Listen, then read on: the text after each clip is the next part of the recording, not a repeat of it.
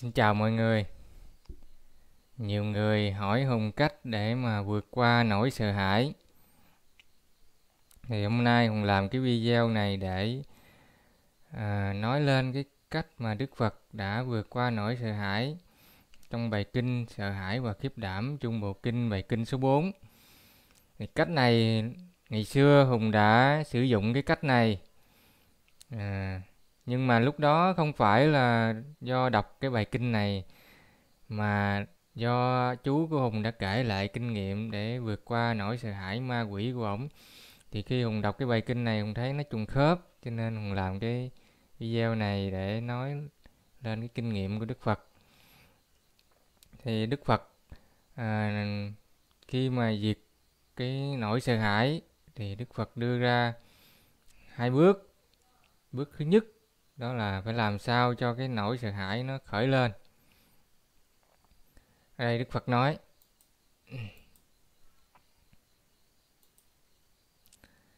đức phật nói như sau, ta hãy đến ở tại các trụ xứ hải hùng, long tốc ngược như tự miếu tại các thảo viên, tự miếu tại các rừng núi, tự miếu tại các cây cối để ta có thể thấy sự sợ hãi, khiếp đảm ấy. Nghĩa là bây giờ đức phật đi đến những cái nơi hoang vắng đùng rợn, lông tóc dựng ngược đó để cho nỗi sợ hãi trong tâm trí của ngài khởi lên. Đây là bước đầu tiên. Ngày xưa ông ca diếp thì ông hay à, đến các bãi tha ma. Ông nằm ngủ bên những cái bộ xương để mà diệt trừ những cái nỗi sợ hãi của ông. Ở đây mình sợ cái gì? Mình phải làm cho cái nỗi sợ hãi đó khởi lên, như là có câu nói đi kinh hành. Thì người khác dòm ngó, người ta nói ra, nói vào. Ừ thì cứ đi cho cái nỗi sợ hãi đó khởi lên. Thì khi ta thấy được cái nỗi sợ hãi đó, người ta mới diệt nó. Những như người, có người đi tu thì cứ sợ, ở nhà không biết, nhà chồng mình nó làm sao không biết vợ mình nó ở nhà nó có sống được không rồi mình cứ đi vài ngày coi cái nỗi sợ hãi nó khởi lên rồi rồi mình diệt nó thì sau vài ngày coi vợ hay chồng mình sống ở nhà nó có chết hay không. Thì à, cái bước đầu tiên này đức phật à, nói là mình phải làm sao cho cái nỗi sợ hãi đó nó khởi lên trước cái đã. Đó, đức phật nói này Bà La Môn, trong khi ta ở tại các chỗ ấy, một con thú có thể đến hay một con công làm rơi một cành cây hay gió làm rung động các lá rơi. Ta khởi lên ý nghĩ, này, sự sợ hãi, kiếp đảm ấy đã đến.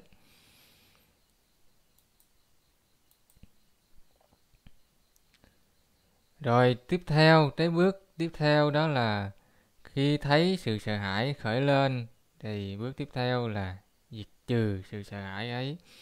Trong à, các hành vi đi đứng nằm ngồi trong các hành động đi đứng nằm ngồi mà chúng ta sẽ diệt cái sự sợ hãi ấy ở đây đức phật um, có giảng giải như sau. Này bà la môn trong khi ta đi kinh hành qua lại mà sự sợ hãi khiếp đảm ấy đến thì này Bà La Môn, ta không đứng, ta không ngồi, ta không nằm, nhưng ta diệt trừ sự sợ hãi đảm ấy trong khi ta đi kinh hành qua lại. Ở đây có nghĩa là Đức Phật đang đi kinh hành mà Ngài cảm thấy sợ thì Ngài tiếp tục Ngài đi kinh hành và tác ý nhắc mình không có sợ hãi nữa, tác ý nhắc mình dũng cảm lên. Tác ý nhắc mình đây không có cái gì đáng để sợ hãi cả. Ở đây là mình ờ, không có thay đổi cái hành động của mình. Như đang đi kinh hành thì mình cứ tiếp tục đi mình không có đứng lại không có ngồi xuống hay không có nằm không có thay đổi cái hành động của mình. Mà tiếp tục à, trong cái hành động hiện tại mà mình diệt trừ nó. Rồi tiếp theo ngài nói khi đang đứng mà sự sợ hãi khởi lên thì không có đi kinh hành qua lại cũng không có ngồi cũng không có nằm xuống mà tiếp tục diệt trừ nỗi sợ hãi đó trong khi mình đang đứng. Đây chúng ta không có thay đổi cái tư thế mà nó xuất hiện ở tư thế nào thì chúng ta ngay tư thế đó mà chúng ta tác ý nhắc nhở mình. Không sợ hãi nhắc nhở mình dũng cảm lên nhắc nhở mình à, ta là một con người đức hạnh một con người sống đức hạnh thì không thể sợ hãi những thứ vớ vẩn này được. Ừ, phải nhắc nhở mình như thế dùng pháp như lý tác ý để diệt trừ cái nỗi sợ hãi đó. Thì tiếp theo là ngồi. Rồi tiếp theo ngài nói đến tư thế nằm nó trong bất kỳ những cái tư thế nào mà chúng ta cảm thấy cái nỗi sợ hãi đó nó khởi lên thì chúng ta ở trong tư thế đó mà chúng ta tác ý nhắc nhở mình. À, diệt trừ cái nỗi sợ hãi đó nhắc nhở mình không có sợ hãi nhắc nhở mình dũng cảm lên nhắc nhở mình là một con người sống đức hạnh. Một con người sống đức hạnh thì không bao giờ sợ hãi. Thì ngày xưa chú hùng ổng uh, sợ ma. À, ở quê miền quê thì nó người ta hay đi đêm người ta bắt ếch hay là bắt mấy cái con gì đó như bắt ốc chẳng hạn. Thì ở miền quê nó có những cái vùng ờ, bãi tha ma nó có những cái bãi nghĩa địa mà nó rất là rùng rợn nó có những cái ờ, khóm tre rất là đáng sợ. Rồi nó heo hút ở những nơi rừng núi. Những ngôi mộ nó mọc lên rất là đáng sợ hầu như những con người mà, mà dũng cảm lắm luôn cũng không dám đi vào ban đêm đến những cái khu vực đó. Thì trong làng có cái ông cái ông đó ổng cứ đi. Ông đi, ông chả sợ gì, ông cứ đi, ông bắt. Đêm nào ông cũng đi như thế. Ông đến những cái nơi đó, ông chả sợ gì, chú hùng đi theo ổng. Khi mà đi theo ổng một thời gian, thì ờ, ổng phát hiện ra, ồ, chẳng có ma quỷ gì cả.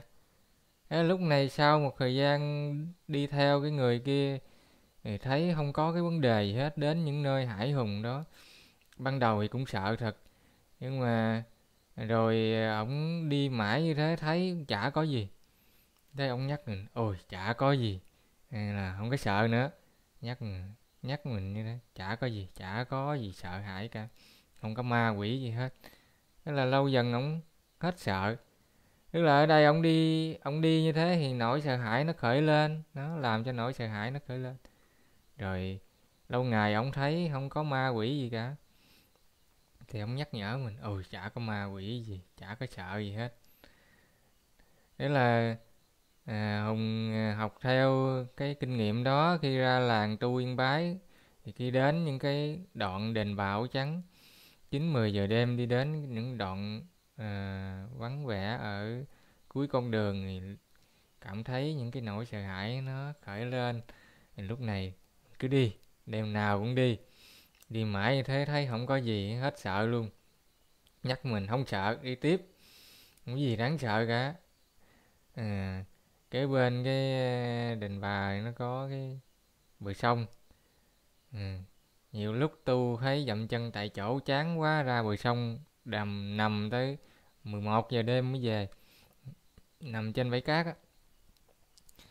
Vì trên bờ sông nó có rắn à, nằm xuống cái bắt đầu nổi sợ hãi rắn nó khởi lên. Bắt đầu nghĩ thôi rắn nó đến cho nó cắn cho nó chết luôn cho rồi tắt ý như vậy. Tu riết dậm chân tại chỗ chán quá rồi. Cắn chết luôn đi cũng được nữa. Cứ tiếp tục nằm đó.